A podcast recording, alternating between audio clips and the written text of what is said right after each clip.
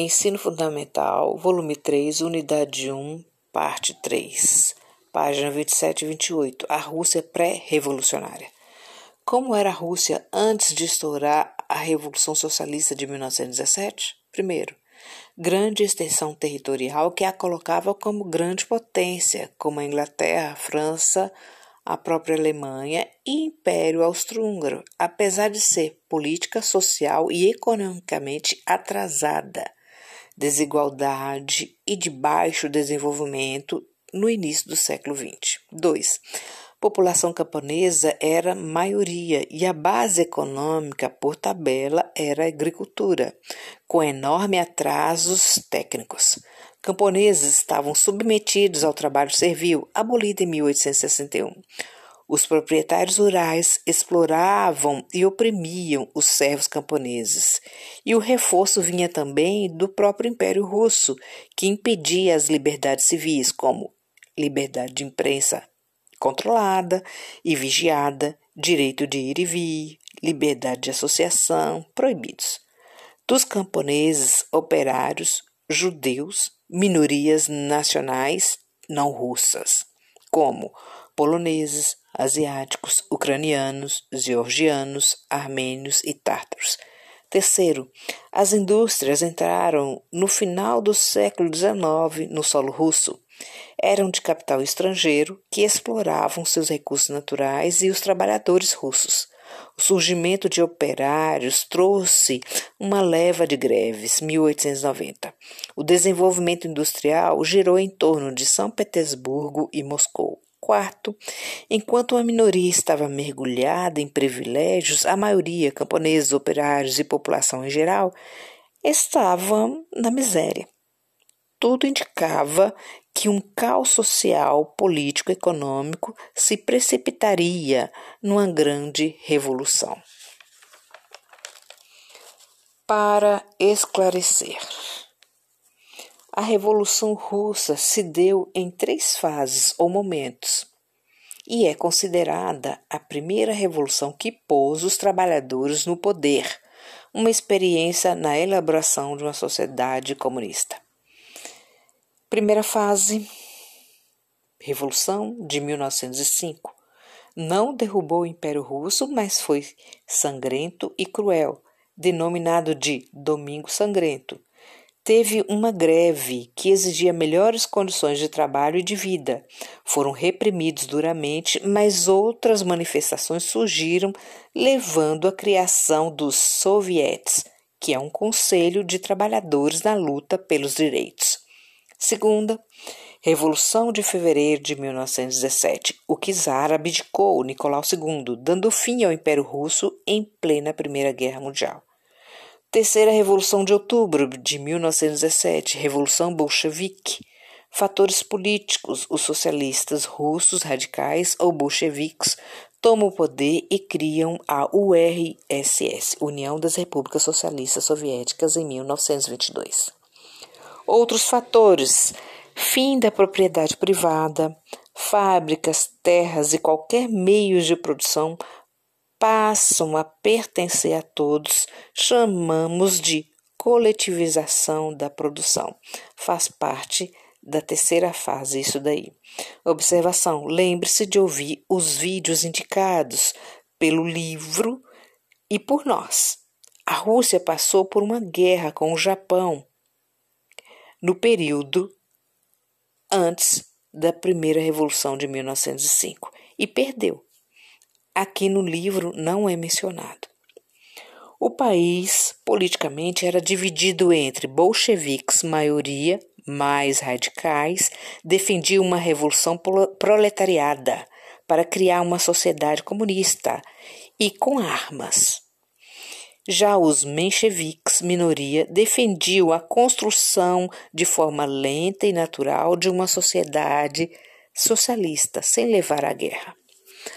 Trotsky, um pensador e líder socialista russo, dizia que a exploração dos trabalhadores urbanos e rurais e o autoritarismo do czar e a opressão que o povo era submetido geravam um desenvolvimento desigual e combinado. Página 29. Assista História, volume 3, A Revolução Russa. Pense sobre.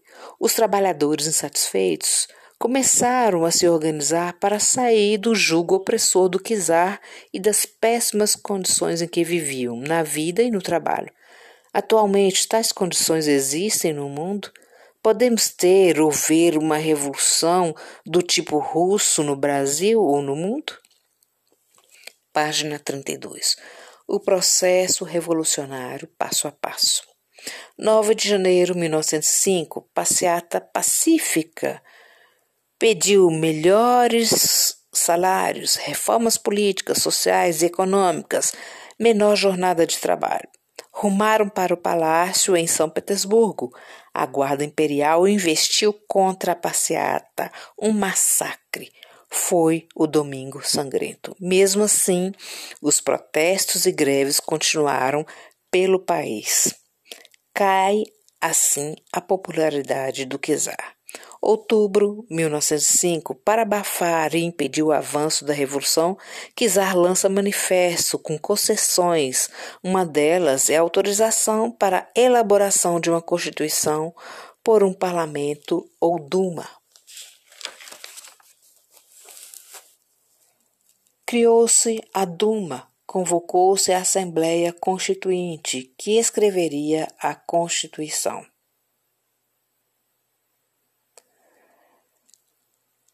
Página 33. Kizar, um monarca absolutista de poder sem limites jurídicos, admitiu uma monarquia constitucional e a existência de partidos políticos. Liberdade política durou pouco. Kizar reassume sua posição absolutista, começa a perseguir opositores e os trabalhadores continuavam sem resolver seus problemas. Aqui, anteriormente, mostra um quadro cujo título é Domingo Sangrento. O quadro é todo em preto e branco, dando a impressão de um cinza. É sobre a greve de 1905. Mostra a população sendo massacrada por soldados russos a cavalo. Ao redor vemos fumaças das chaminés das fábricas e muita gente caída no chão ou fugindo. Fim do quadro.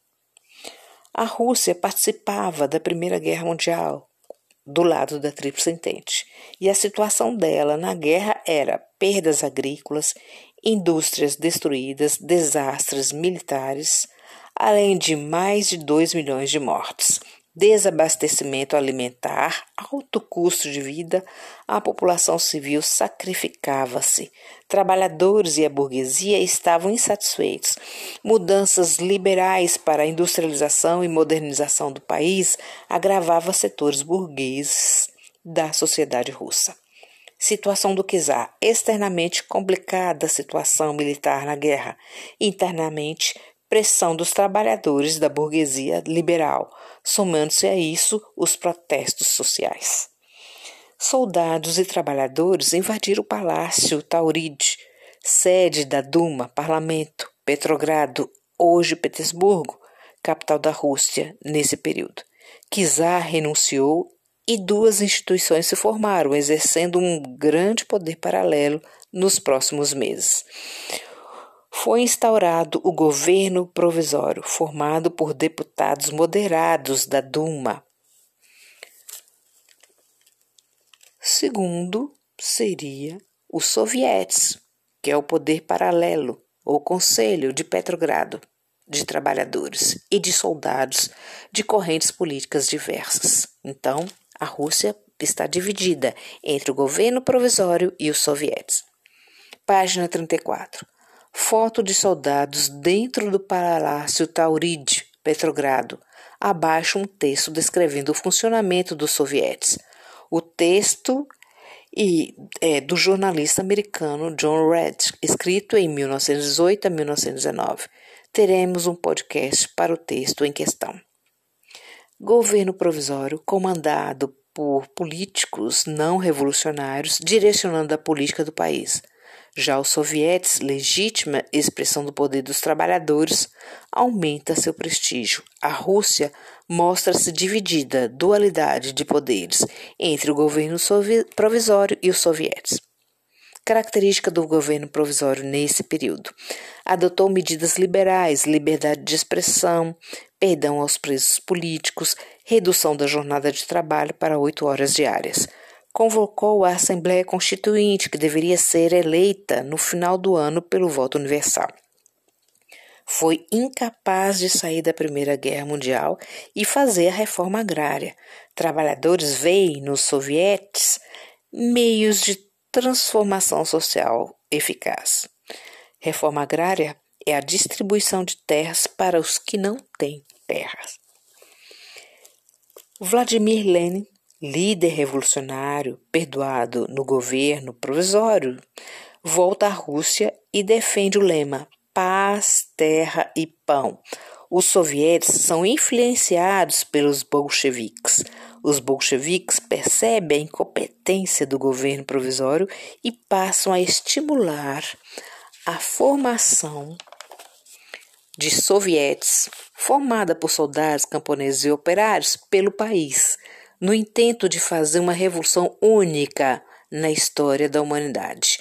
Uma sociedade governada pelos trabalhadores, página 36, tendo o poder exercido pelos conselhos sovietes, surgindo um lema: todo o poder aos sovietes. O carisma bolchevique aumenta entre os sovietes.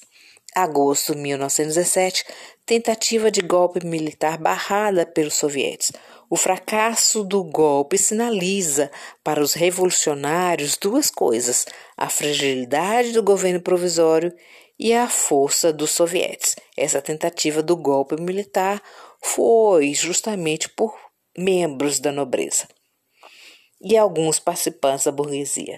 Assim, liderados pelos bolcheviques, os sovietes planejam assumir o poder em 25 de outubro de 1917. Trotsky, também líder revolucionário, lidera tropas populares que ele mesmo criou, que ocupam os principais prédios da capital e o governo provisório acabam, evidentemente, renunciando. Assim, dá-se o fim da dualidade entre o governo provisório e o soviete de Petrogrado. Finalmente, uma revolução de operários e camponeses toma o poder político de um país, assumindo-o administrativamente.